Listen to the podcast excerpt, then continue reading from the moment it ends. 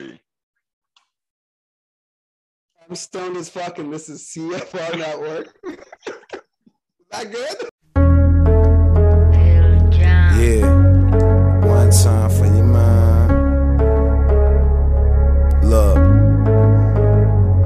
The first thing I have to say is, why do we exist? Is it God, or is it to be gods, or is it to be rich? Are you sure? Is it to be poor? Is it to be wealthy, to be pure, or something to endure? Or do you live to be deadly, or do you have the conscience to see through all of the nonsense? And when they ask how you feel, it's hard not to be honest. Or do you live to conquer, kill any imposter who tries to stop what you're plotting, no matter what you were prosper? Or do you think you're heaven sent? Well, please show me the evidence of this claim that you represent. Do you suffer from selfishness? Do you know what direction you're going? Are you a perfectionist? Are you here to play ball cause you make it look so effortless? Are you the next president? Are you here to destroy? Are you here to create? Are you here to avoid? Are you here to relate? Are you here to be the voice of the people, to teach and show them that they have a choice? Or are you just a demon here to deceive the people? Evil is what you feed them as long as you continue breathing. Are you here to spread this Jesus cause you had one all your life? Or you feel that the life that you live is out of spite? Are you here to do what's right? Do you question what's right and wrong? I question it all, people, until the questions are gone. With that said, when I I'm dead, I'll die with questions I answer, like, is there cure for AIDS, or is there cure for cancer? You believe in the Lord, but the Lord goddamned you,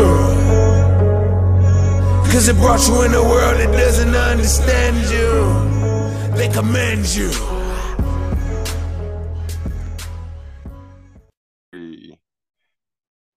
C F R Network, C F R News. Good day, good night all. Trust everybody is well. Returning guests by popular demand, the one and only Chaz of the Dead. Welcome. Bonjour, senor. Ooh. How are we? I'm awesome. Thanks for having me back. It's good to be here. Most definitely. Most definitely. Cooler weather in, in the sunny U K at the moment. So it's it's not record break, quote unquote, record breaking temperatures as the media's been putting it out. But yeah, good to be here. Glad we can have this um this uh, part two of a sit down, and uh, interested in unpacking a little bit more of your journey, and obviously then uh, segue into some other um some other news and bits and pieces. Hell yeah, yeah! I, I think we were talking about a couple things uh, pre-show. We can get into most def. So let's let's concentrate on you, senor. Let's concentrate on your epic and still evolving journey. Um, before there was a Chaz of the Dead, you know, like what what were you do? What was your interest? Like, what were you kicking about doing, and what then led you into this realm of research and study that you're in? Well, Chaz of the Dead's always kind of been been hanging out with me, I like to think. uh, but my my interest in the paranormal and and you know, investigating the the unexplained, it did it really started at a young age. Um, I had a, a strange experience one night. Um, I my, my parents had built these bunk beds on top of my older brother's bed, and so he got the top bunk, and I moved into this room and was sleeping on the bottom bunk. Um, And I was young, maybe like nine, around there, eight, nine, ten, that mm. kind of range. Um, and one night I fell out of the bed, um, you know, new sleeping environment, as you do. Mm-hmm. And when I woke up on the ground, I saw this pair of red eyes um, staring back at me from underneath the, the bed. And it was kind of almost like a Halloween graphic. Like, oh. Really, the way I remember it, almost cheesy, you know what I mean? Like kind of pointed off into the direction, almost as, as if they were on fire on the edges. Okay. Um, and, you know, being a kid, I hopped back into the bed and put the blanket over my head. Boom. Safe. You know, that's classic kid logic. Mm-hmm, and, mm-hmm. um, you know, I waited out till the morning. And when um, the sun comes up, uh, I get out of bed, and I'm young, but I'm rational. So I start digging for stuff underneath the bed. I start cleaning out under the bed, which, of course, is a very bizarre thing for a child to do. Exactly. Uh, especially at that unprompted. Age. Um, and I'm looking for anything electric, right? Anything that has like a light source. Yes. Uh, maybe even just a, a red power button would have been enough to be like, okay, it was fake. I must have just saw that and I could write it off. Um, but my older brother, he's coming down the ladder of the bunk bed, and he sees what I'm doing. And without me prompting or saying anything, he asks if I had seen the red eyes too. Um, because he had very similar experience a few months prior when he was sleeping on that bed. Um, and for me, that was kind of the like aha moment where I was like, oh shit, you know, there, there are things in this world we can't explain. Like, even if that was just a shared dream. Yes. You know, science can't explain that. Not at all. We still don't understand what mechanism would, would possibly allow people to just share dreams. Um, and so that was kind of the start of uh, what became a fascination. And, you know, I started getting every book in the, the library and stuff like that. And I had kind of already been interested. I have a very distinct memory of a uh, like four kids Bermuda Triangle book.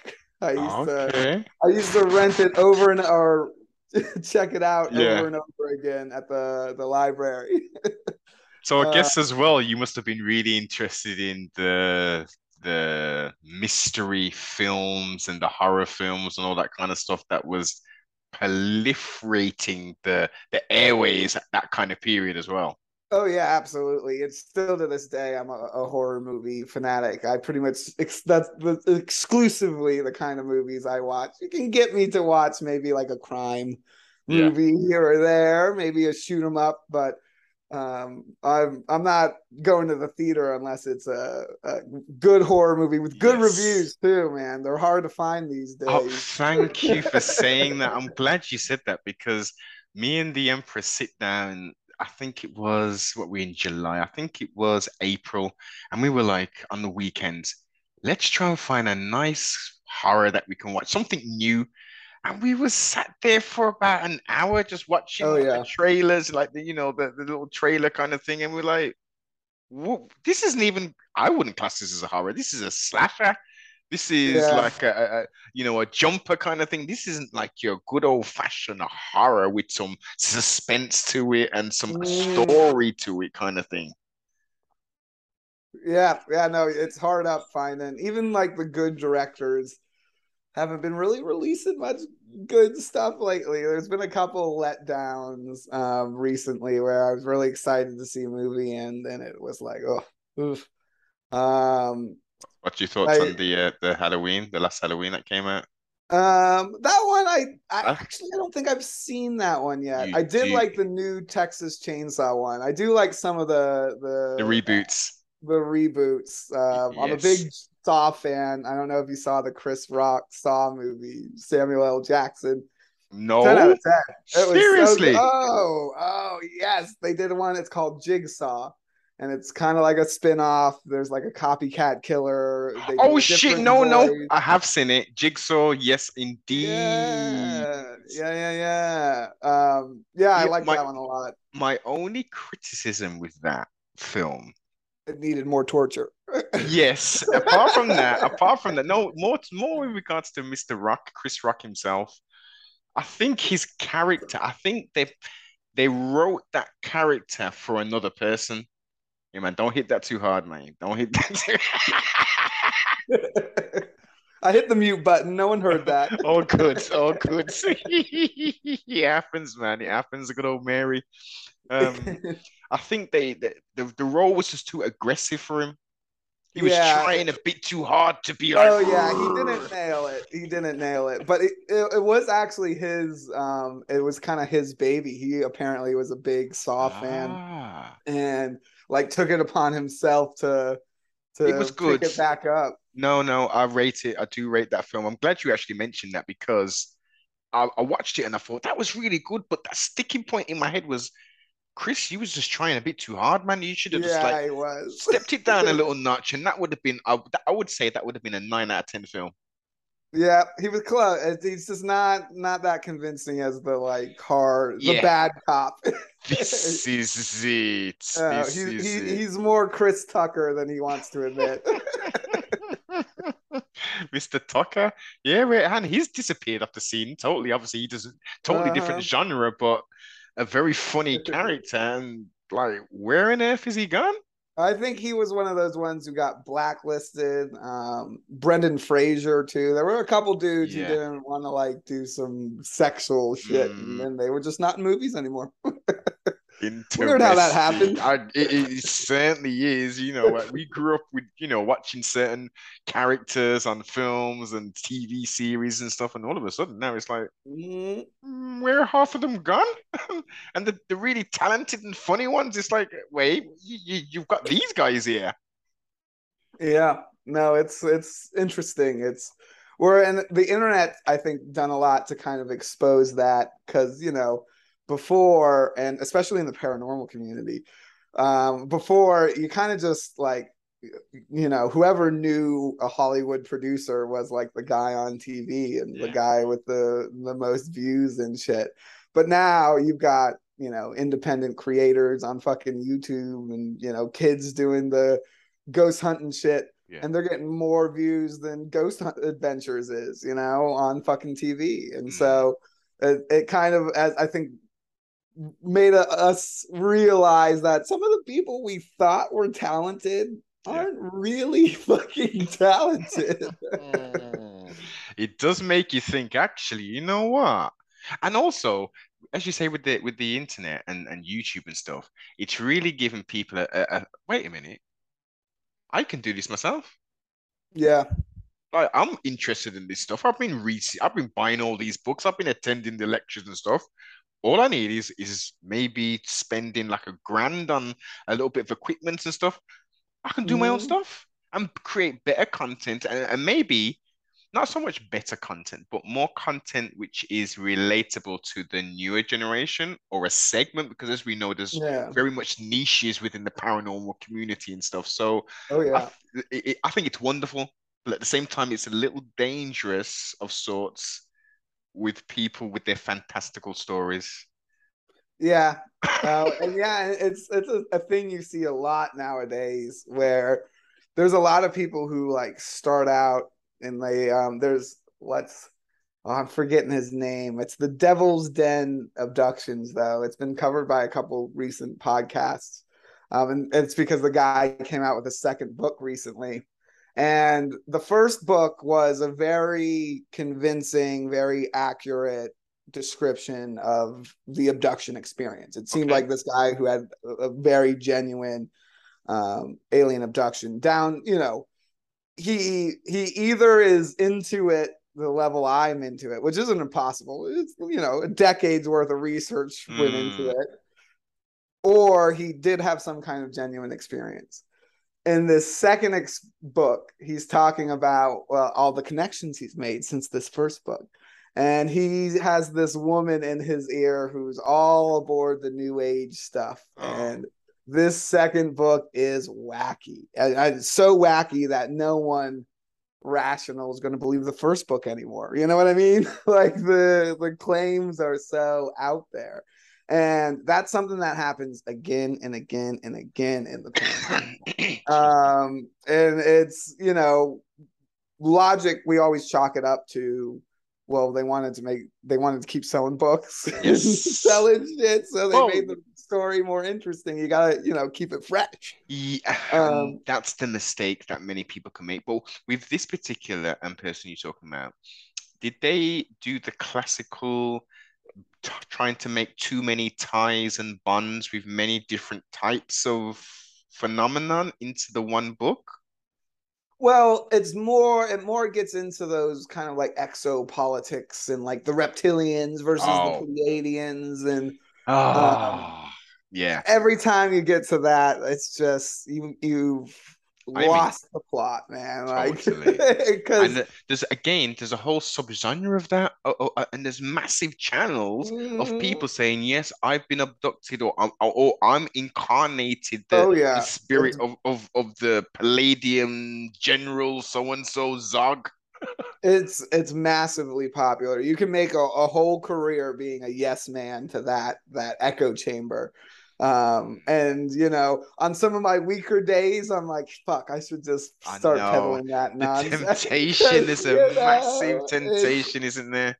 Oh man, it's because they, they sell so many books and shit, and it just baffles you when you you know it's clearly uh fantasy.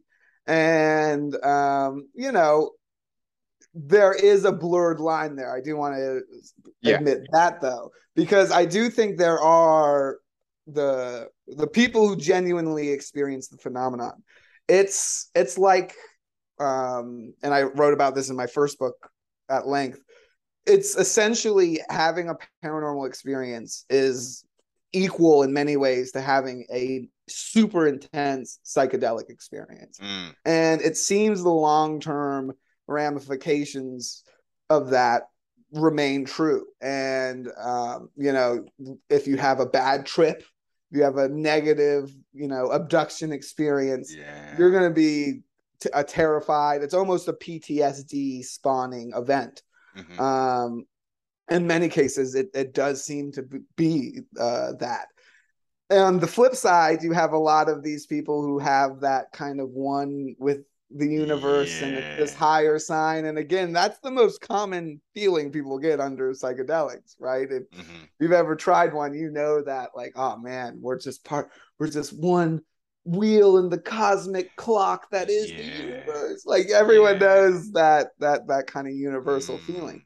And again, those are the reactions people tend to have to paranormal phenomenon. Do you um, think that, just just to pause you on that point, it's just come to me, but do you think, based upon the foundational knowledge base in regards to what the the sensations and what the trip is, that you're almost subconsciously programmed to, once you then take that, you're either going to be, as you say, terrified because you've already, oh, you've met so many people. I have had, I, I had a terrible experience on it. And then on the other side, I had a wonderful experience. I felt so connected, not just to the planet, yeah. not just to people. I hear this so, so frequently, mm-hmm. to everything. Yeah, the oneness with the universe. This is it, yeah. So it's almost like, is, is it subconsciously sort of built in? So when you are in that suggested of sort state, that you could actually, these memories are going to come to the forefront more, actually, yeah, this is the feeling. Oh, okay, yeah, someone told me about this. Yeah, so it's it's certainly, you know, if you take a serious look at, you know, the phenomenon on a whole, and not just U F Os, ghosts, mm-hmm. Bigfoot, but if you look at all of them in, in this kind of big picture, the commonalities are there. There is, it, it has something to do with our consciousness, yes. right? There's this consciousness element, um, this psychedelic element. The skeptics would call it a hallucinatory element and just throw it, they throw the whole thing out. But they, then they are ignoring all of the physical evidence that's left behind by these events. I mean, ghosts, quote unquote ghosts, whatever yeah. they are, yeah. they move things, right? Yes. Out of locked doors, this, they um, perform these these things that are essentially impossible in our understood physics. Supernatural, as some would say. Yeah, U F Os, they leave scorch marks, they leave burns, indentations, radiation poisoning in some mm-hmm. of the extreme cases. Um, abductees sometimes come back with these implants, these unexplainable, clearly manufactured pieces of, of you know, material. Mm-hmm. Um, they're always like, well, those materials didn't come from, they don't look like they're from space. So and like, it, it's just metal. Well, it's, yeah, it's a weird piece of metal though. And it's inside yeah. of them. And yeah. you still can't explain that. Um, in multiple and, different sites, depending on the, the, the abductee as well, isn't it? Right. Yeah. And, and you, uh, most commonly it's, you know, in one x-ray, and then they have an abduction experience, and then it's gone in the next. Mm. Um, there's some great research by Doctor Roger Lear, who was able to remove a lot of these implants from certain uh, individuals. And the photos are just weird. I mean, they speak for themselves. You, yeah. you can read the debunkings, but then you can see the photo of the guy, I pulled this out of this guy's body. And you're like, well, fuck, that's clearly, that it's a thing. It's, it's a certainly, foreign object, right? Yeah, it's not like he stepped on a rusty nail. Like, it's not a piece of glass. Like, that's clearly a whole thing. And it was deeply embedded in them. And so, you, again, you have these physical evidences.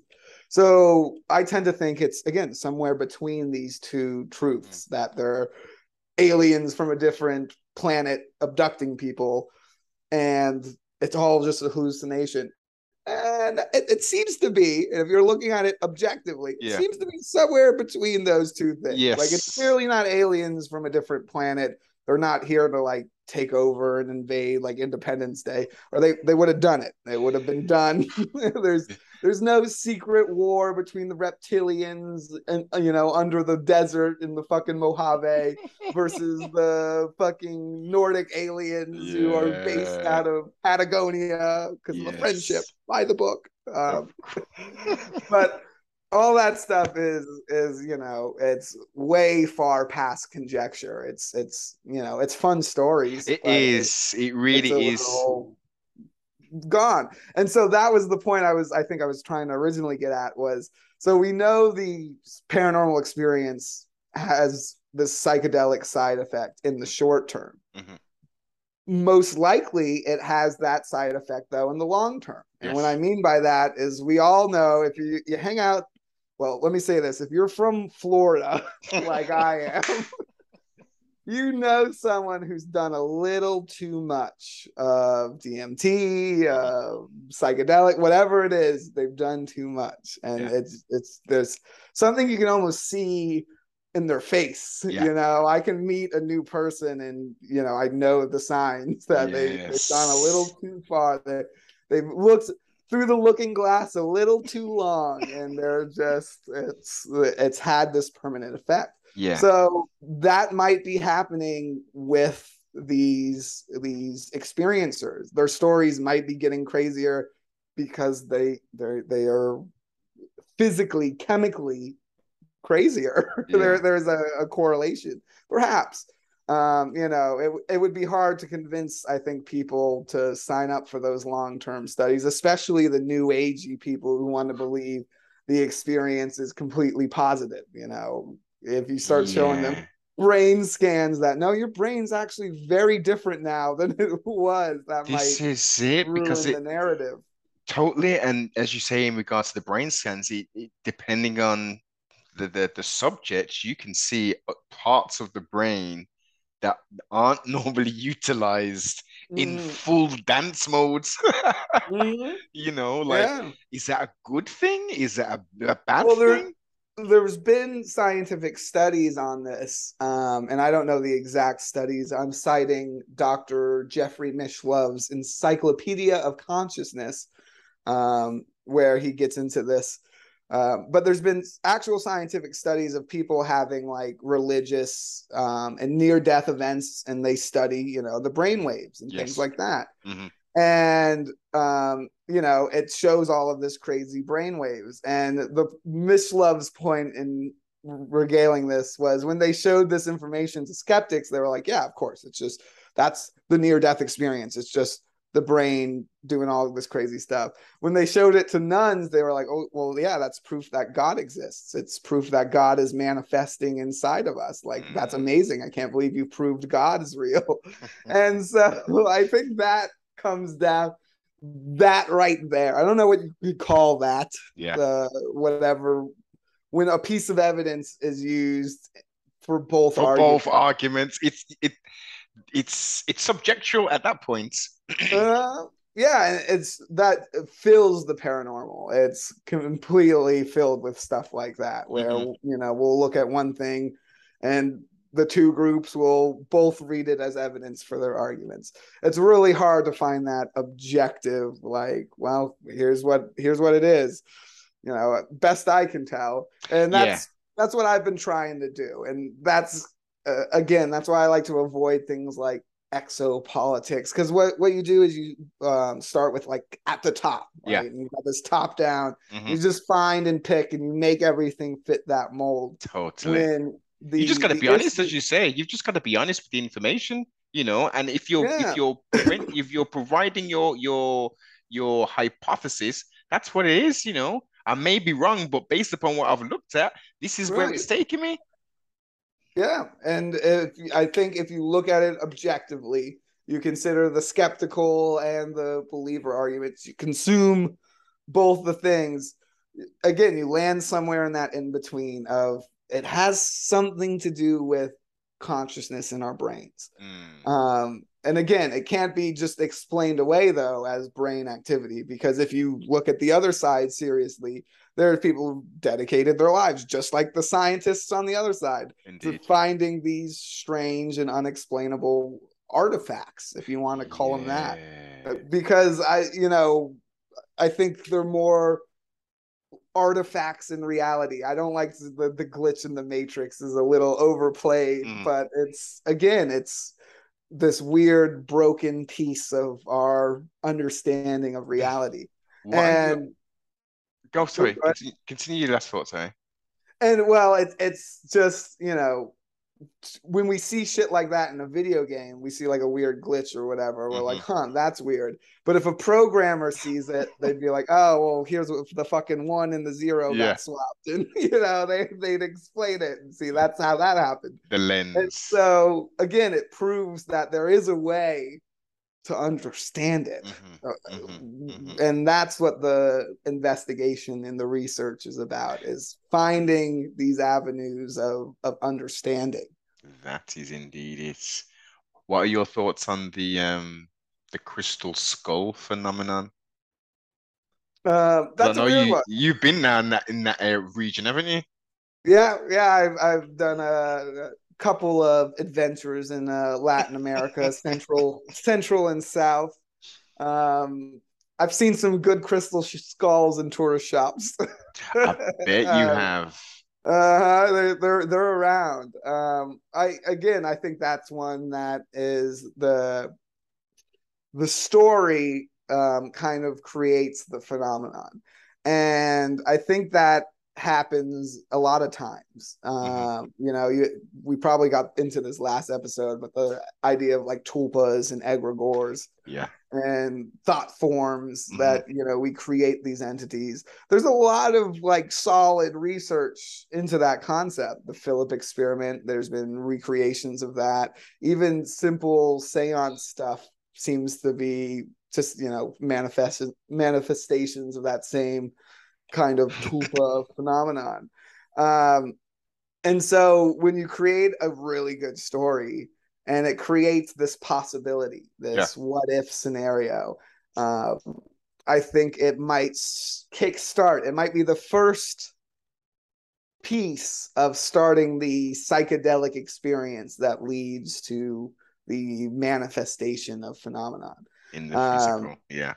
You know, the stories... We, you know, we hear stories every day and we picture them in our heads. And it's such a common experience. We don't really recognize that that itself yeah. is a trip. Like you're, I, I'm telling a story. If you pictured it in your head, then this you, is it. You're not, yeah, you're you're tripping a little bit. And that's the basis of magic and occultism and, and a ton of shit. Um, language itself, if we if we take that element away from it and just look at it as language, language, we're, we're utilizing, we're conversing, absolutely. using American English and English, but ultimately those words conjure images, pictures, moving images, and all the rest of it whilst we're talking. So, you know, yeah. and, and as you say, that's the, the magic, that's the esoteric side of it.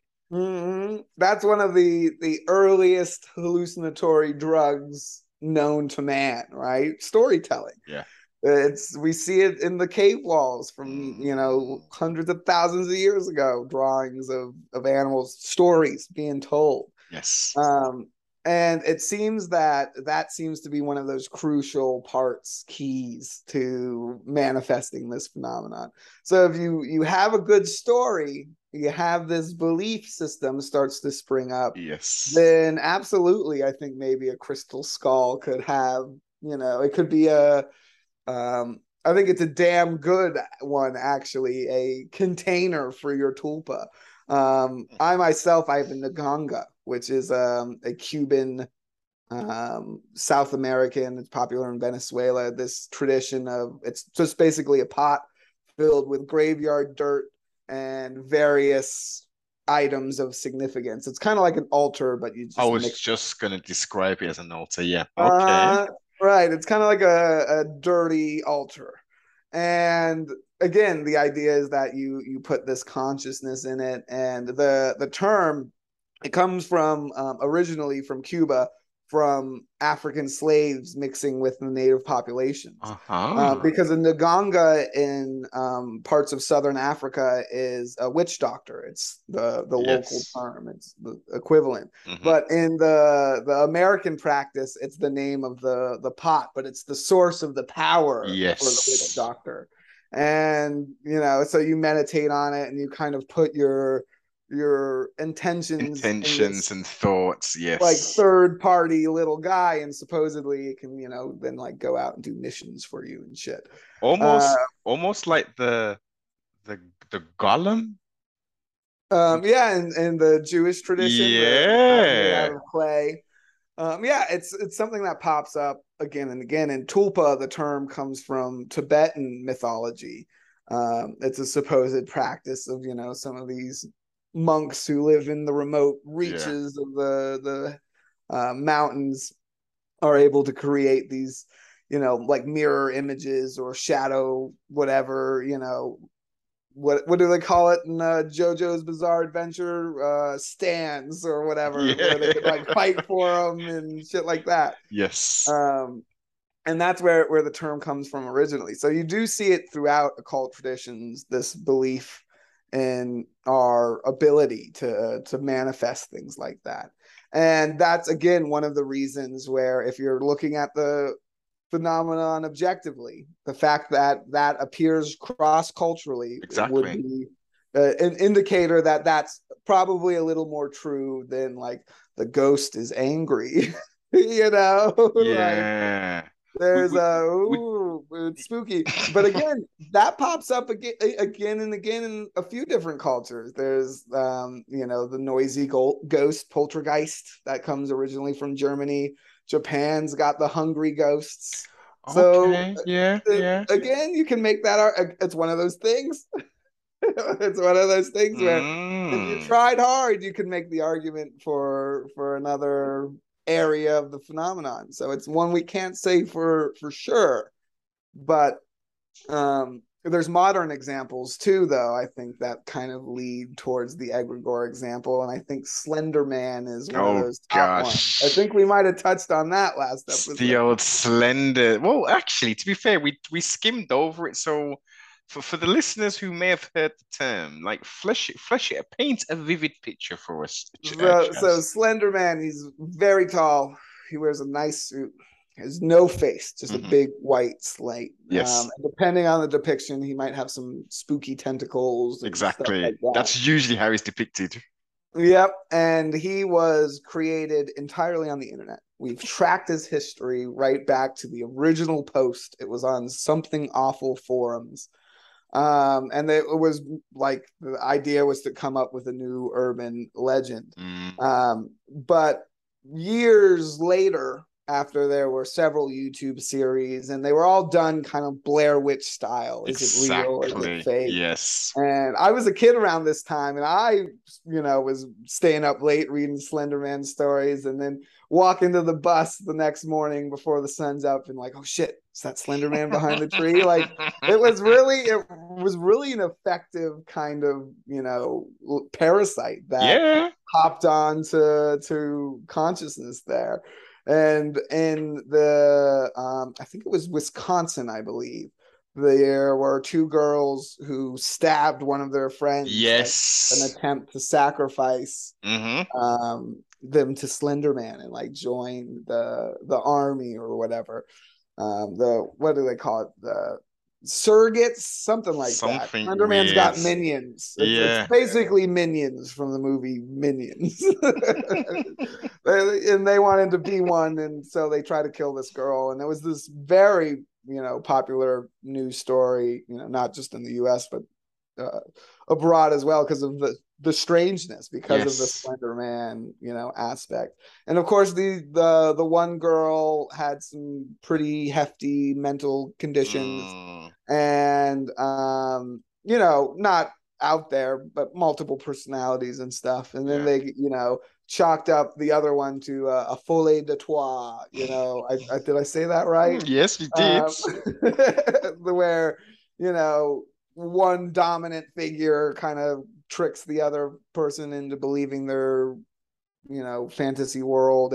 whole psychology papers written about it, right? I'm sure there's several doctoral theses about that specific mm. stabbing, you know, out there already. Um, because it was, again, a super bizarre phenomenon. But it does kind of serve as an evidence to this concept that if an idea, w- when does something become real? You know, if we're talking about a fictional character, Superman, is he real? Well, not in the sense flesh and blood like us, but there's real comic books, there's real movies, there's yeah. real clothing and costumes, there's exactly. real manifestations of this this figure. They don't come out. But wait a minute, Chaz. I- I'm thinking two thousand eight. You had a president who said he was the son. The son of um, K L or whatever he's the dad's Oh there. yeah! Oh God, who knows? There was, uh, you know, there was a whole political, uh, the birth certificate, the whole thing. Yeah, Mister Ba- was it Barry Sanders or some shit? The wildness, and then what? He's got a brother too, who's like a Donald Trump guy, and it's well, our. Politics are so fucking fucked over here. It's not even worth mentioning. Yeah, he's wacky uh, to say the least. Vote, vote third party. That's yeah. that's all I can say. Um, it's not throwing your vote away at this point. Voting for any of the other two is yeah. throwing your vote away. Totally. Or even let's do something even more zany. Let's do it. Let's just not comply to all of this stupid stuff.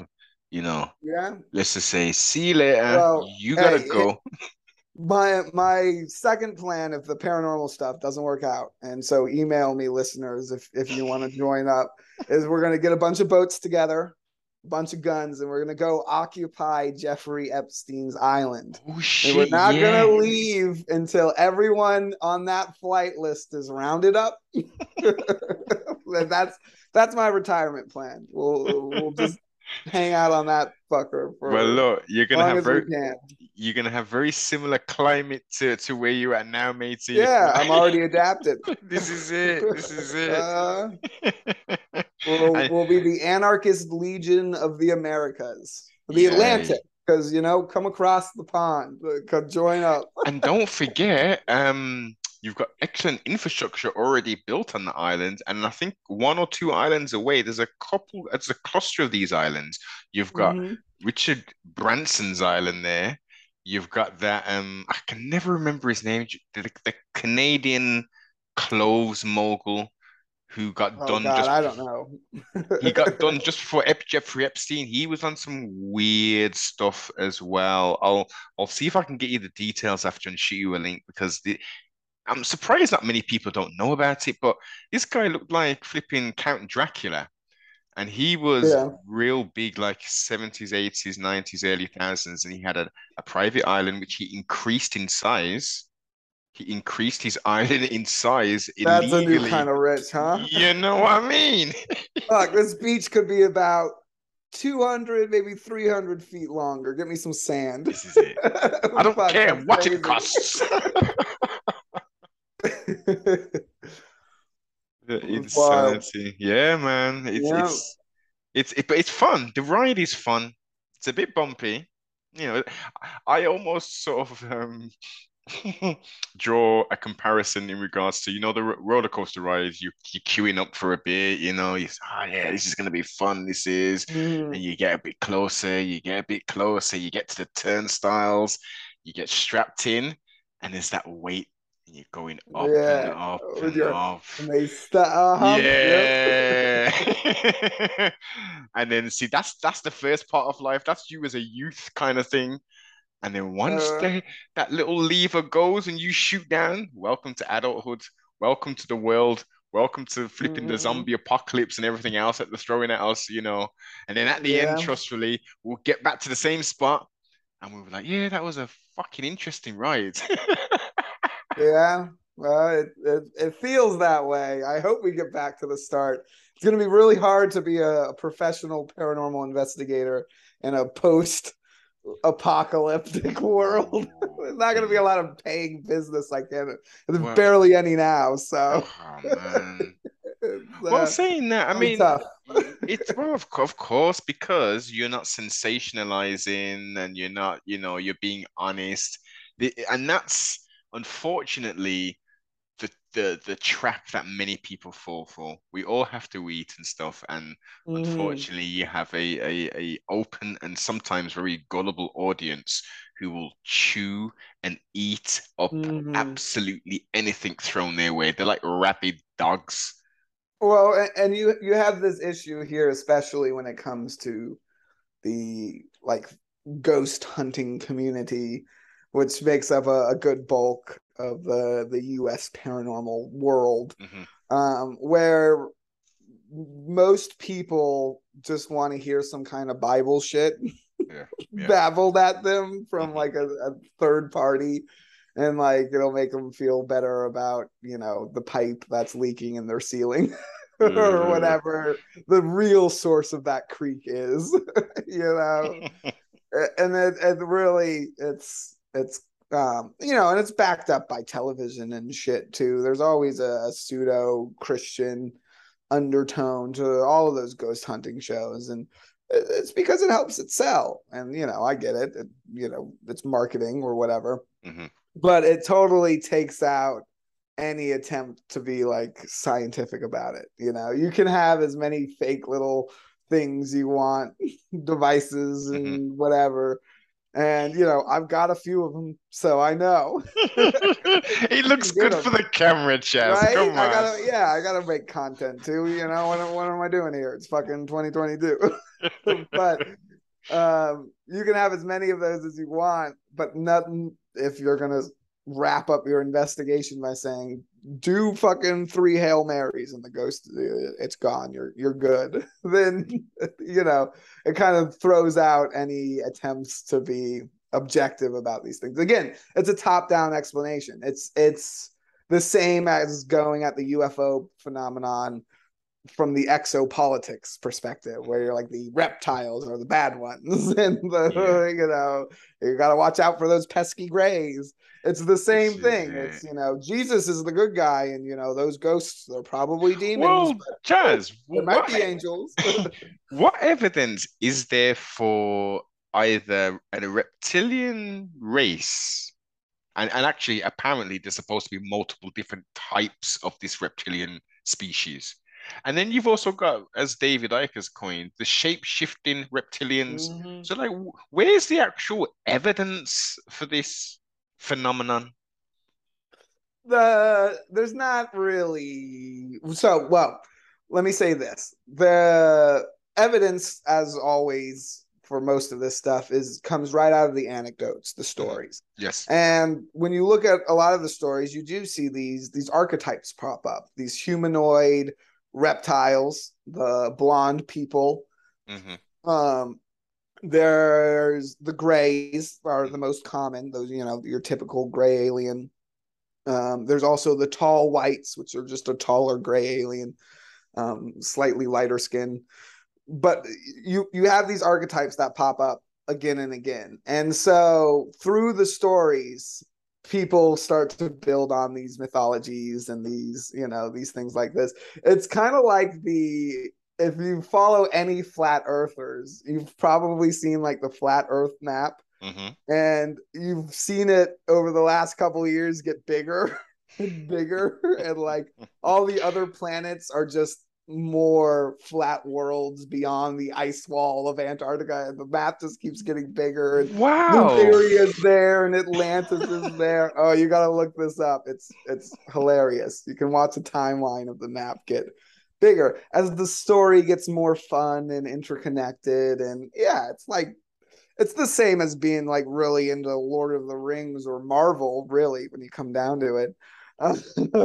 Because they yeah. it's really in-depth it, fantasy world. It, but and it's also split that community down the middle, because you say you do have a a, a a a section of the community who are saying, and and you are you are right, one hundred percent correct, that that map is the the the, the solar system, how they're looking at it and how they're portraying right. it is looking very different. But on the other side, you've got people who say that everything is enclosed. So mm-hmm. there's a dome in essence, and th- those oh, yeah. quote unquote stars and planets that we're seeing, those luminaires, um, aren't solid forms. They're just light sources in essence. Well, they'll even go as far as we, we we know they're not solid forms based upon us zooming in on them and stuff. We can't explain what the hell they are. Yeah, because they're beyond the dome, or no, they're. See, now there's different versions. Exactly. They're either beyond the dome or they're in the or dome kind of. They're in the dome and really kind of small, and they just spin yeah. there in the sky. There's all kinds of. It's again, it's it's ludicrous, and that's kind of the point.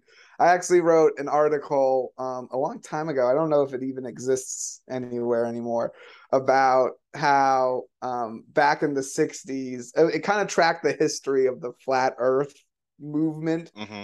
And there was a dude in the U K actually who was going originally back in like the eighteen hundreds. There was a dude named Parallax. Yeah, yeah, like, yeah, yes. I know where you're going. Yeah, so yeah. you know the history. And he argued it, and he would like smoke these professors, and just because he was a good debater.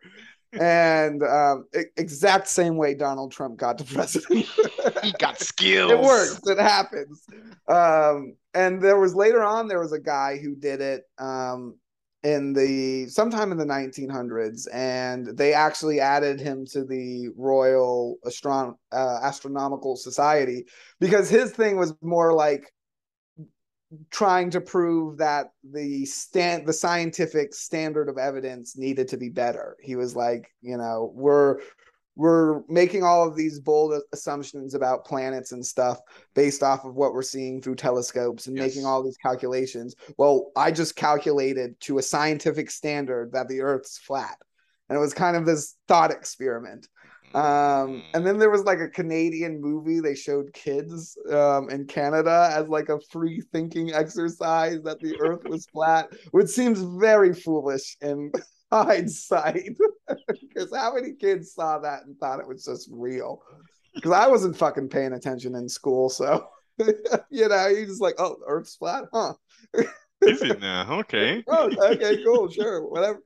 Back but to whatever the fuck. But Chaz, listen, I, I, I'm going to push back on you a little bit, because okay. there is there is some some interesting and uh, information reference to the, the, the, the flat plane. I don't I, I wouldn't necessarily, based upon listening to a lot of lot of hours of, of information and speaking to people and, and just observing and just going back in my memory of being on planes, being on the seaside mm-hmm. and stuff.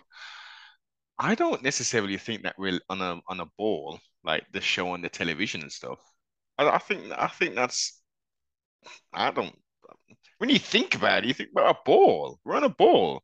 So we're not we're not like the, the most simplistic thing for me is when we get on a plane. You've been on planes loads of times. Yeah. Just like myself. Oh yeah. So we, if we were on a plane, we would we would be, especially for long long haul, not for short haul. Because the, the you know this this plane of existence mm. is huge. So on long haul, when you're on a plane for seven hours, you know, I, and I'm looking out the window for an hour, and all I'm seeing is just a flat plane, quote unquote. Uh, the only time I see the nose tipping down is when we're going to land. I might go left, I might go right, but I don't see like a, a constant sort of tipping, tipping just to go with the curve of the. Yeah, well, you're typically not high up enough. So I think the, the main issue I have, and so first of all, I want to state here for the record, Team Hollow Earth. There we the go. Earth is clearly, it's not flat. It's clearly a round ball that's hollow on the inside, and it's filled with monsters. All right. And anyone who believes otherwise is challenging my worldview. So anyway.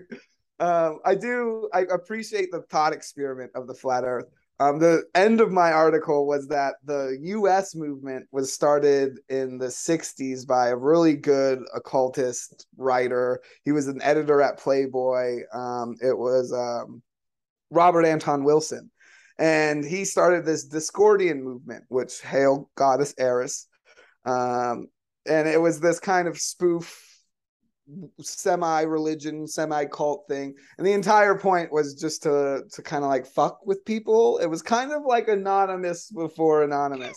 And so they created a bunch of fake organizations, like the Parent Teacher Organization for Terrorism, or like really wild, just wacky out there stuff. Shit. Yeah, yeah. And they like, you know, send people letters and like nominations and shit. And the Flat Earth Society, with the logo that they still use today and shit, was one of these Discordian psyops, and it was set up to like they would induct members of like Congress and shit who would like pass biblical textbooks and whatnot, and they'd be like, congratulations, you've joined the, we've made you an honorary member of the Flat Earth Society.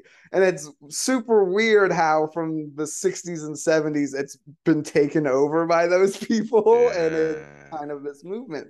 As for my issue, why I don't believe the flat earth, it's very simple logical issue for me. Mm-hmm.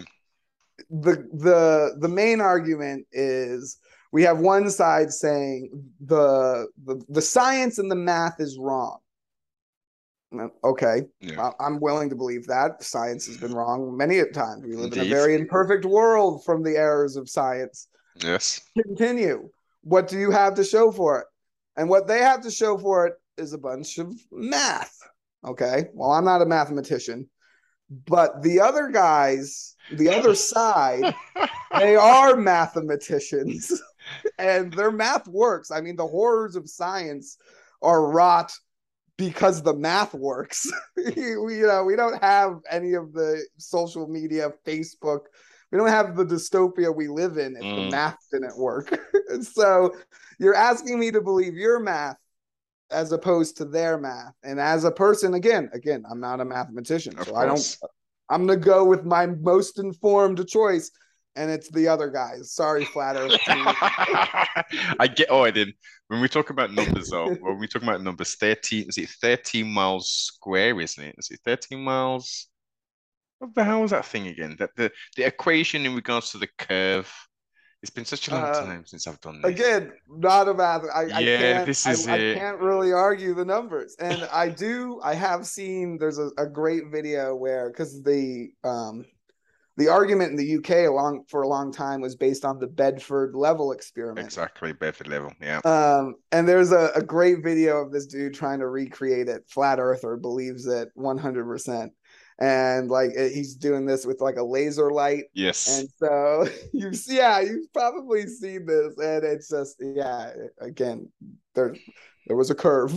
the, the short end of the video was that his experiment failed horribly, because we do have the technology now. We have lasers and shit where we can measure straight perfectly for an indefinite yes distance, and Indeed. yeah, it's curved.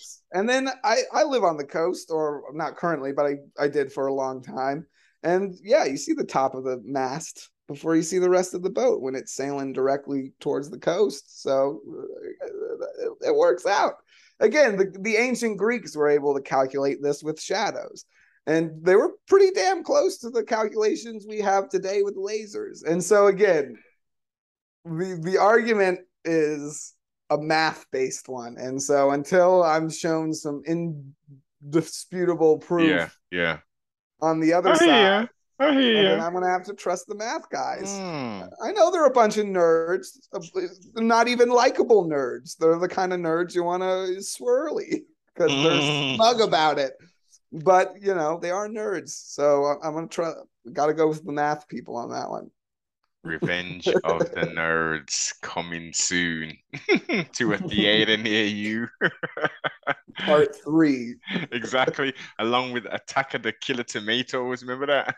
Oh, yeah. I liked Killer Clowns. Invasion of the Killer Clowns, was it? Jeez, that's, that's memory lane, man. That's memory lane type stuff, that is. It's all, going back to the movie stuff. Going back to the movie stuff. What's oh, your, yeah. what's your what's what's some of your top your, your top movies, your top horror flicks?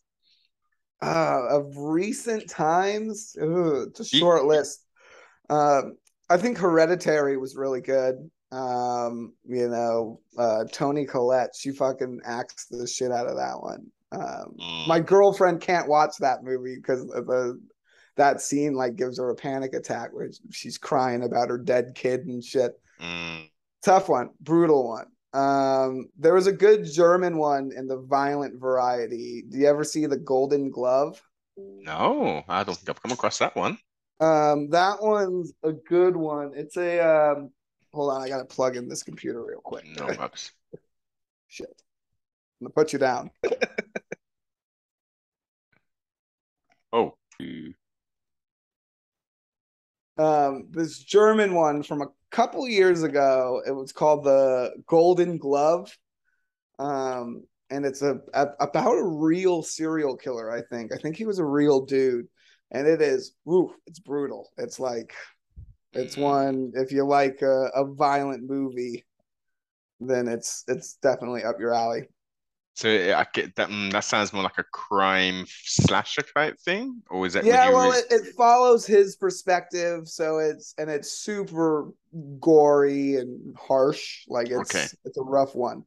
Um, like they don't pull any. There's there's no like cutaways from the violence or anything like that, and so a, it's akin to your Hostels and your Spit on Your Grave fame. Yeah, it's definitely in that that level of violence, but okay. it's it's a pretty real depiction. Like it's it's pretty it's a fucked up one. I think mm. uh, if you like those kind of movies, that's a good recommendation. Okay, okay. Golden Glove. Yeah. And let's go classic then. Let's go classic because there's there's a lot more to uh to, to pick from here. Well, I'm a big fan of. I like um, I like some of the like classic cosmic horrors. I love Alien. Oh, big shit. fan of the, the whole franchise. I even love the shitty ones, fucking fighting Predator and shit. Oh yeah, um, Alien versus Predator. The original one. Yeah, yeah. I can still um, get that. The Thing. The Thing might be. I might even rank higher than Alien. It's That's they, they share a, definitely. A Which one, the remake or the original eighty-four or eighty-six? Was it? Um. So the the eighties one was actually not the original one. I believe there was one before. For that, okay, like a black and white one, but yeah, the eighties, the Kurt Russell, man, Kurt yeah. Russell, yes, he's the inspiration, the whole look. It's yeah, man, he killed it. I'm, I want to be him, you know. So any Kurt Russell movie you can throw on my fucking list, um, but The Thing's definitely number yeah, one. Hundred percent would agree. And the re the reboot was good as well. I really enjoyed the reboots. Mm-hmm. Oh, I also like her from that one too. Um. Mary Elizabeth Winstead. She's, okay. she's, she's a good actress. Yes. Um, Fargo, if you've ever seen that T V yes, show. Yes, indeed. Mm, great one. Mm-hmm, um, mm-hmm. So yeah, no, I that uh, love The Thing. Um, trying to think, mate, I, I'm not too big on like the original slashers. Uh, I'm not too heavy on any of those. I like the, we were talking about this earlier. I like the Saw movies. Yes. Um, all of those. I love the crazy plot line. I like to watch them in order. Yes, yeah. Of course. Yes, yes, one hundred percent, one hundred percent. Well, you got to do it. Yeah, that's the only way to do it. It's the only way to do it. Mm-hmm. How about, how about, let's go back. I think this is nineties, Evil Dead, Bruce Campbell fame. Oh, yes, of course. Um, all of the Evil Dead shit. Evil Dead and Evil Dead two. Evil Dead two, yes. Both Evil, of them. Evil Dead. Did you, did you ever watch Evil Dead three?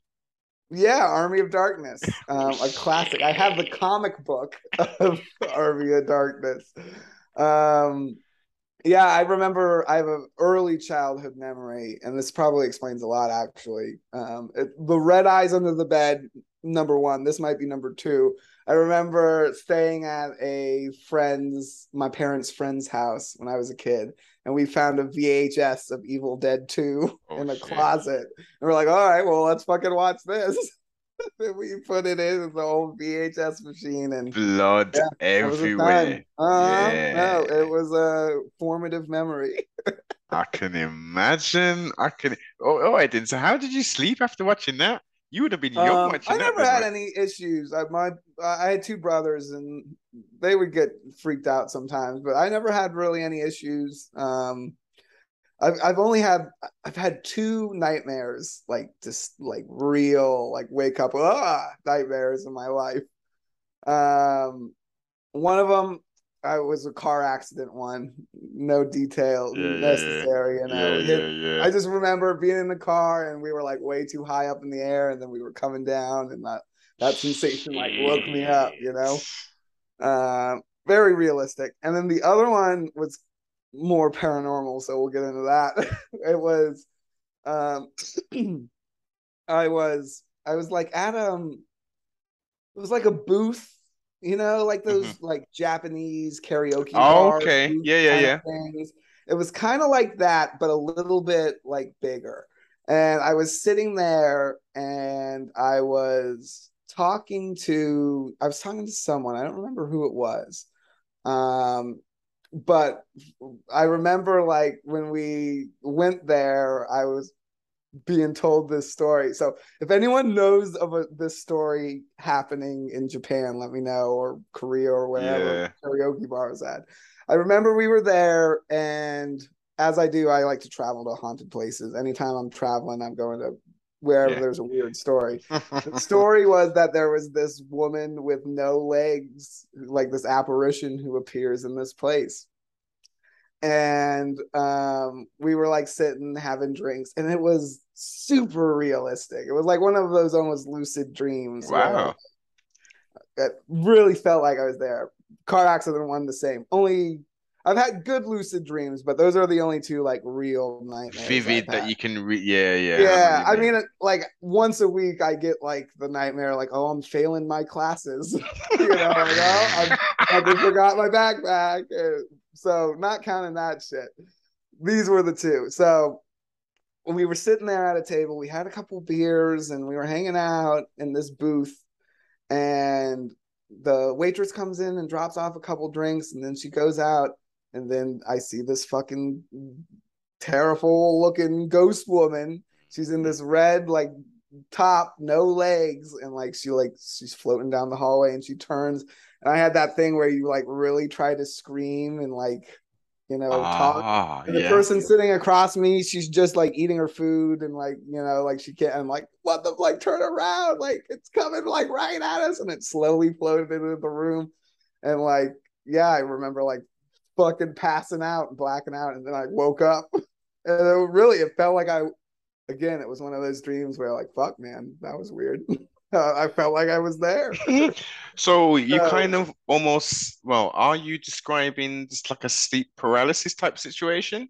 No, it was it was more of a classic nightmare, because okay. like I definitely woke up. Like okay. it was like like I woke up I woke up screaming, but like I, you know, like sat up in bed. I woke up. I I wasn't, you know, in that where you wake up and you're stuck and yeah. you know, she was there. No, it was it was all inside my my head. Mm. Um, but you know, now it's actually the opposite of the car dream, because the car dream, very specifically, I was sitting in the back right seat, and I remember it was there were three other people, all the seats were filled in the car. It was yeah. a sedan. So now I'm very careful not to sit in that back seat. If there's other people in the car, like I'll sit on the left. Or like, you know. So I kind of avoid that one. Yes. Um, but I'm the opposite for that dream, where like, yeah, I was fucking terrified. Super realistic. Yeah. That's a real karaoke bar. I'm do, moving there. I want to. I'm gonna think... live there till I have that experience. No, I'm thinking. I'm thinking, and you can you can back me up or or deny it. Could you have been astral projecting? Yeah, so I, I think I had some experiences when I was younger that were more akin to astral projection. Because it, uh, again, looking back at that dream, like it, it feels more like a dream. I don't remember like what happened before it, or. But that's know, the like, thing, though. Kind of this is the thing, Chaz. I don't think, well, unless you master the art of yeah. astral projecting, I don't. I think it is. For me, at least, the explanation is when you have those very, very vivid dreams, and sometimes you, mm. it's not when you wake up, you could just be like driving along somewhere, or all of a sudden the information will just hit you. Like, that's what you dreamt about. This is what, and it would yeah. only be a snippet oh, yeah. of the information kind of thing. Mm. Mm-hmm. Um, yeah, well, I was going to say in this instance, Um, it could, maybe it was some kind of astral realm or whatever, but yeah. the fact I was interacting with the person across from me and with like the wait staff, like it was more like a scene, you know, uh, in a movie almost, where like I was just kind of like acting out. At, and you as a director as well. Dream-like. Yeah, I hope it was a prophetic dream. I'm hoping that's like the time I actually, you know, get one of them. I get my spooky. You're spooky uh, on. uh, can you know? Fucking ghost buster vacuum sucker into a bag or whatever. Mm. um, so yeah, it's it's one of those instances. Um, when I was a kid, I remember having these dreams where like I was like gliding just above the ground, and um, I remember like I could like touch the ground and I would get like a speed boost and like I would glide a little bit faster, mm. and so it was almost like. Like I was like leaping like an ant, like a gazelle, and just like yes, glide for yes, a while, yeah. and then I would leap. Jump and back. Then I remember trying to in the morning, like waking up, and it was so realistic. I woke up in the morning and I was like, "Wow!" Like I went outside and tried to do it, face planted in the fucking cement because I can't fucking fly. And it was so real that like I, I thought like, "Oh, cool! I, I that's just something I can do." you yeah, know? That's the wonders of youth. Where you've uh, got all of that uh, imagination, and you, you know, you may be tapping into some things as well, but then you actually go out. I couldn't even tell you the amount of fucking wacky shit I did as a as a child. Yeah, absolutely. It's because you're tripping all the time. yeah. Well, isn't isn't that a a a, a bi biological fact in regards to the.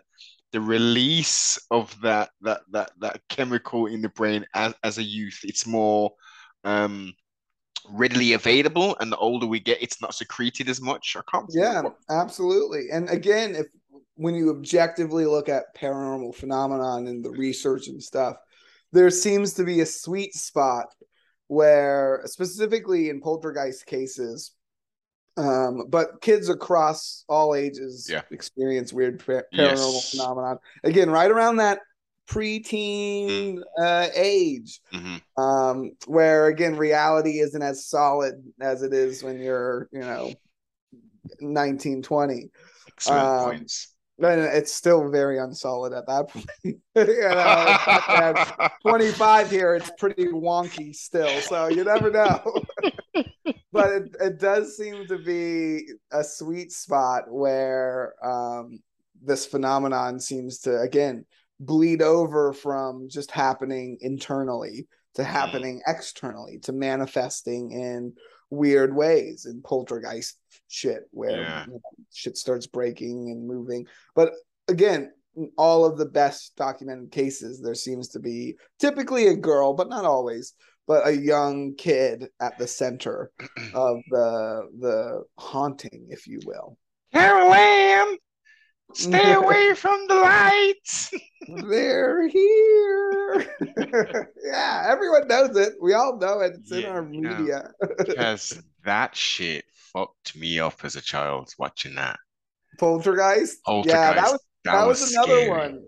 The uh, original one too. I remember seeing that as a kid and being pretty freaked out when the tree ate that kid. Yes, I was the same age, and for whatever reason.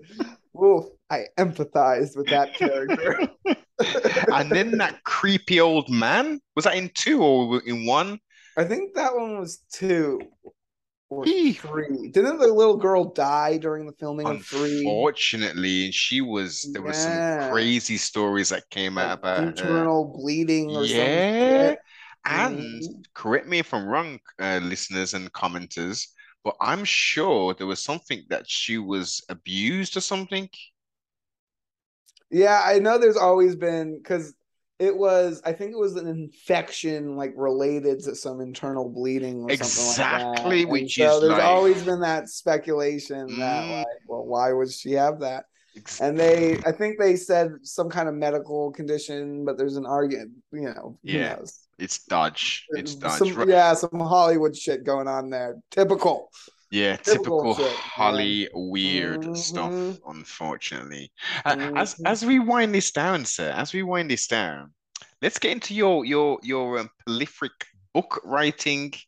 Um, how how how and what made you write the first book? Um, so yeah, that was the the friendship case. Um, that was one where, um, you know, we were talking earlier about these psychedelic ideas, and mm-hmm. I think we got into it more on the the first episode. But it was a place where um, down in Patagonia, there's this case, this weird U F O case. People have been interacting with this group of blonde Pleiadians, if that's the, the terminology you want to use.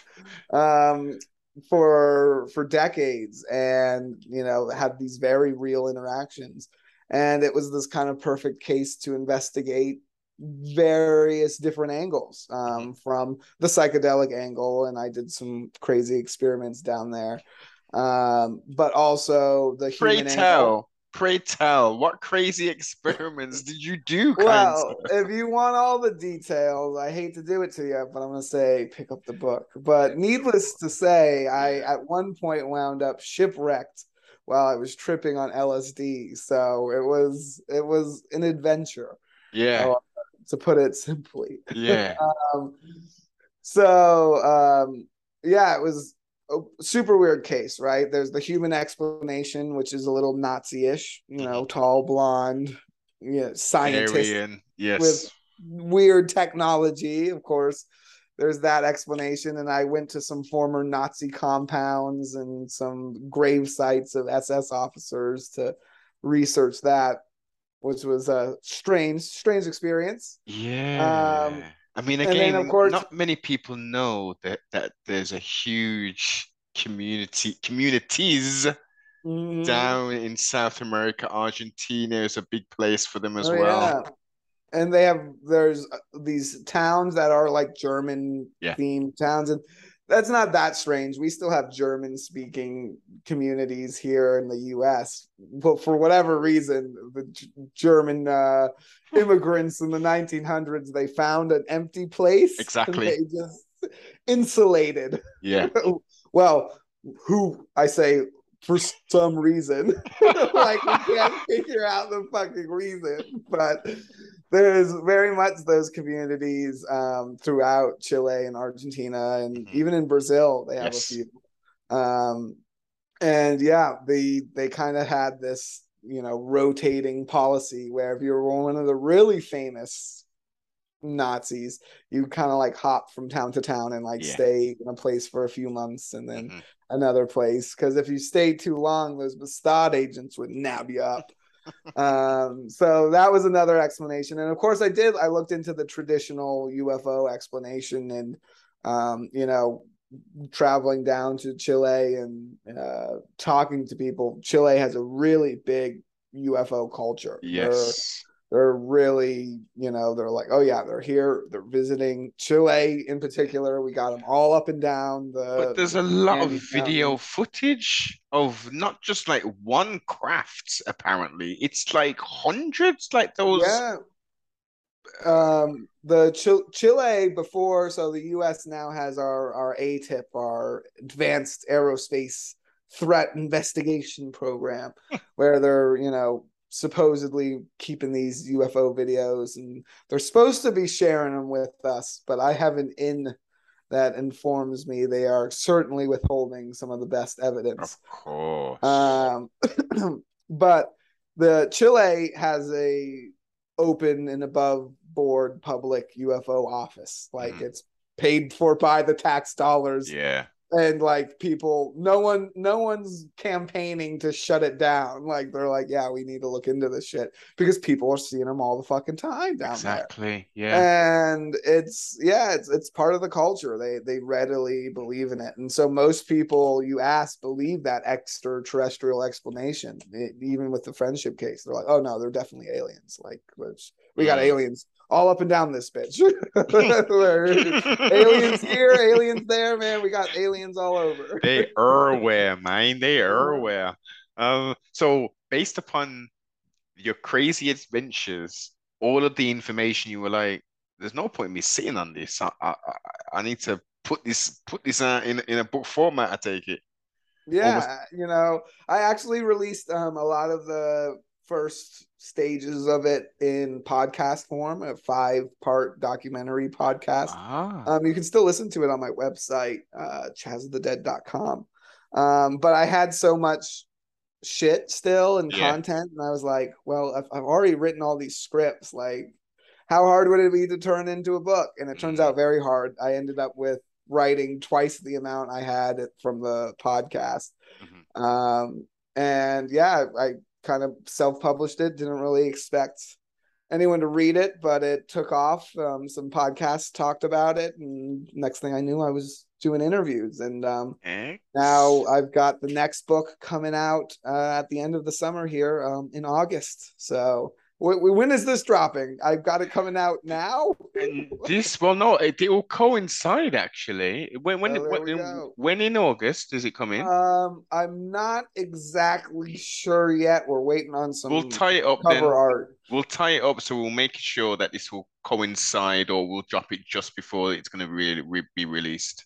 Perfect. Well, then that I'll buy it now, listeners. Um, it's A Place Between Time and Space, a true story of U F Os, ghosts, and Florida's strangest home.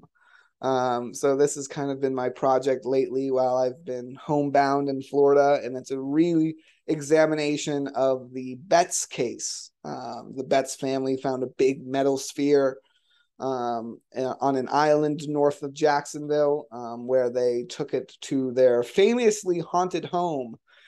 And a few weeks later, it started to move around. And at the time, it was a very popular U F O story. J. Allen Hynek, um, famous ufologist, father of the field, um, he looked into it. He actually stayed at the home. Um, they brought it to him at a lab. Um, the Navy looked into it. They have a base right across from um, where this island's at.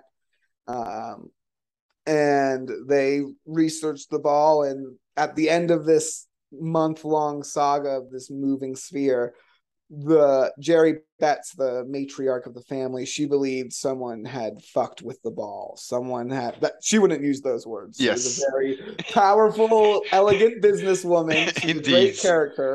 Um, my words, someone fucked with the ball, where someone had had changed it and it didn't behave the same. Um, maybe swapped out, maybe something else. Mm. Um, and it's kind of a mystery as to what happened to it. Well, I went in. Um, first, I found the house, which it's on government land. It's you gotta. Uh, I did some illegal investigations. I'm gonna say it. I did it. Um, it's it's it is what it is. Um, and this house is phenomenal. It's a, it's a castle, really. It's this Tudor style. Okay. It's got a, a tower. It looks so out of place in Florida, and it's built onto a hill, which again is out of place in Florida. It's the tallest point in Duval County. This house is, is built on. It's literally the house on Haunted Hill. And this island, it has centuries of history and weird stories. It was a plantation um, where there was this the old uh, legend of old red eyes, where this demonic pair of red eyes from a supposed slave who was a serial killer, and then he was killed by the other slaves. And wow. So a lot of research into What's that. What's the story. name of the island? Chaz? Fort George Island. Fort George Island. It's Kingsley's plantation. Um, it's also where Jean Ribault, the French explorer, first landed in North America. And it's the location where the first Protestant prayer was prayed in North America, um, which would turn out to be the start of a very long genocide for the Native Americans who were already living on that island. Um, so it's this continuously occupied land for thousands of years. Really strange, you know, stories, of course, as a side effect of human inhabitation. Yeah. Um, and so there's this whole haunted element that in the seventies, when this case occurred, no one was discussing. You know, no one connected, oh, it's a metal ball, it must be a U F O. Um, but let's not dismiss that either, because the naval station right there at Mayport, who investigated the sphere, mm-hmm. they had two prior U F O incidents. And again, in the seventies, this wasn't known. There, there was no records of this. none of the investigators at the time knew this information, that the reason Naval Mayport Naval Station was like, we'll look at that sphere, was because they had fucking experience. They had been buzzed by U F Os twice in the fifties. And um, interestingly enough, those famous Navy U F O videos, um, two of them, they were filmed by um, the Roosevelt, by air teams from the Roosevelt uh, aircraft carrier, which was stationed outside of Jacksonville, outside of Naval Mayport Station. And mm-hmm. one of those videos, there's the famous um, gimbal, which is the rotating saucer looking guy. But the other one's the Go Fast, and it shows this big metal sphere hauling ass yes. across the ocean. Mm-hmm. And we can't be sure the direction it's heading, but when where that video is being filmed is miles, only a few miles from Fort George oh, Island. Okay. It's filmed at that piece of, of ocean, yeah, right outside the island, where again, in the seventies, they found a metal sphere that moved on its own. So what, it's this. What, what was the size of this sphere? Um, was it... it was a little bigger than a bowling ball, um, oh. and it seemed to be hollow on the inside. But it had these pieces. They would shake it, and they could hear these things moving around on the inside, and they moved in a weird manner. Um, and yeah, so they originally thought it was a cannonball or something, you know, of historical significance, because the the island they lived on, you mm-hmm. know, had has all this history. Um, and so they brought it home, and one son, Terry, was playing guitar in his room. It sat in his room for two weeks, you know, as just a metal sphere. And when the son started playing the guitar, it started to vibrate. The harmonics. Let out the, yeah, let out this high-pitched whir. And soon it started to move around. And move around in, like, this intelligent way. Like, it was... Not like random. Yeah, it would follow people across the room. Um, one witness, uh, radio show host, he went to investigate, um, and he saw it. They were talking about it. It was sitting in the middle of the table, and they were. He was wanting to get more pictures of the house, because again, this house is bizarre. It's this weird castle-like structure in the middle of, of a Florida swamp. Um, And he was like, well, let's go out back and, and take pictures of the uh, house from, from this angle. And as they were leaving out through the back door, the ball rolled from the center of the table to the edge and like dangled off the edge in this weird gravity-defying way. And it was he was like, it was like saying, hey, don't forget me. Like, I want to go outside, take what about me? a dog or a cat, you know, like, oh, I want to go. Uh, it, and it kind of had this this intelligent. Interestingly, the dog of the family hated it. It would like whine and whimper if it was held close to the sphere. And this was recorded by local, you know, news T V. The dog freaking out next to it. Um, so it's this really interesting case, and I think um, I've uh, it was it was uh, initially just, you know, kind of this one-off location I just wanted to visit. Mm-hmm. Um, and then once I did, it's one of those, it's one of those locations where you instantly, yeah, I got something. Like, oh, this is fucking weird. Mm. There's maybe two, three other places where I've been, where I've been like, this is a fucking weird one. Like this, this makes me uneasy. I don't know why, but like, you know, most of the time it's some hotel or like some park. And you're like, oh, it's, you know, spooky. Graveyard, cool. All right. But yeah. every once in a while, you go to a place and you're like, no, this is fucking Some, weird. Yeah. Something yeah. in the air is is off here. And so I, I continued to sneak into the house to do investigations. So if you want to know how that went, get the book, A Place Between Time and Space. Um, and what really inspired me to write it was the house itself. Um, in addition to the book, I've also started a petition to get the house recognized as a historic landmark Makes and sense. hopefully preserved, um, yeah. because it is, it's again, a wild structure. It's got all kinds of shifting levels, these really bizarre rooms and places that it shouldn't have rooms. It's mm. um, very strange. It was built by a famous architect, which on that um, basis alone should be enough to get it yes. recognized Um, you don't even have to include the haunted slash elements of it. Yeah, yeah. Ghost, U F O stuff. Irrelevant. The yeah. the structure itself is worth saving just for its its flat out uniqueness. And, and that um, was built what, seventies, sixties, or um. So no, this was built in the thirties. It Ooh. was built for the Neff family, who all died in tragic ways mm. before they were ever able to move in. Um, two of the father and a son, they killed themselves in these kind of spooky ways. Um, the mother died in this mysterious fire, and so no one. The, the house sat empty. The uh, after the um, short after its building Completion. depression yeah. hit uh, the Great Depression hit, so it's that empty until Jerry Betts moved in. So it's that empty for near forty years, more than forty years. Uh, and this again, Jerry Betts is such a, a such a unique, crazy character. She's really an inspiration. Check out the podcast Oddball by Lindsay Kilbride. Um, I think she does a good, um, you know, she's a, a normal journalist, so she reports mm-hmm. on the story from yeah. a journalistic point Standpoint, of view. Point, yeah, yeah, yeah. It doesn't get as crazy as my U F Os, indeed, and shit, but yeah. it's a good look at the case and all the the details, the detail of it. Yeah, um, yeah, yeah. Who saw what and all kinds of stuff like that.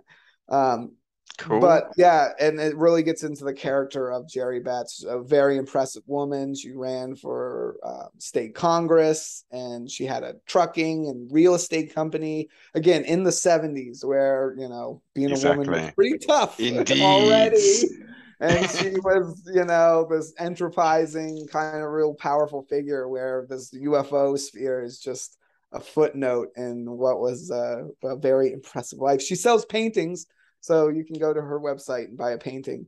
Excellent. Um, so, so yeah, Chaz, cool. how can people get hold of this book? Um, so we'll be selling it um, through Amazon, and as well through paranormality mag dot com. Um, Paranormality Magazine is publishing it for me, um, and we'll be getting you a better price than that bastard. Yeah. Bezos, Bezos. Over at and you can get a, a direct copy right from us over at paranormality mag dot com. Um, the links will be in the description. As you know, and even if you don't want a book, if you found any of this stuff interesting, if you love weird stories and history, please sign the petition to save the Betts house. If it's yeah. the only thing you, you do today, um, make it that. Um, because again, it's a it's a house that the longer we have it, Mm-hmm. the more weird shit will happen. I, I think that's true, and I think we should save that for for future generations. It should it's be a history. Should be a museum. Totally, it's part of history. It, we, we we can't mm-hmm. deny history. History is what it is, and and it, as you say, it it, it represents a, a stamp of in time, um, which also Absolutely. has some interesting stories to go along with it. So as you say, it can just be preserved for the monument it is, and the mm-hmm. people who have the interesting stories can also add that part to it as well. Yeah, you know, I think it's uh um it, it, America has so few castles. You know, mm, we mm. we gotta save them and lean in. I know it might not technically be a fucking castle, but it's, it's got a tower. It's got turrets, yes. Yeah, the, the, the tower. It's gonna. It's the cover of the book. The tower is. It's like I said, man. It's a fucking castle. When you look at it, you're like, oh shit, that should be in Bavaria. Yeah, you know? Yeah, totally out of place for here. Not in the Florida swamp, yeah. and so. We we gotta save our the few castles we got, man. So agreed. Please, agreed. Please sign the petition. Um, and if you live in the Jacksonville area, call your congressman, call your legislators, let mm-hmm. them know the Betts house needs to be saved. Agreed. I approve that message. Make sure you go over there, like, comment, subscribe, check out the website. I know you'll be interested in the book. Get the first copy. Pre-order, or obviously by the time this come out the next day it should be available, so get the orders going. You're going to do signed copies to take it, right? If you're going to go directly yep. to yeah signed copies um from the website Paranormality Mag. Check it out. This is it. Support. Tell a friend to tell a friend to tell another friend. Hell yeah. Thanks for taking the time to tune into C F R Network. If you enjoyed the content, don't forget to like, comment, subscribe. And if you ain't already, most definitely share. If you'd like to go that step further and to support the broadcast, go over to s b mentality dot com and go get yourself some merch. And also go check out my sponsor over at Instagram, Supreme of the U K. Thank you for your continued support.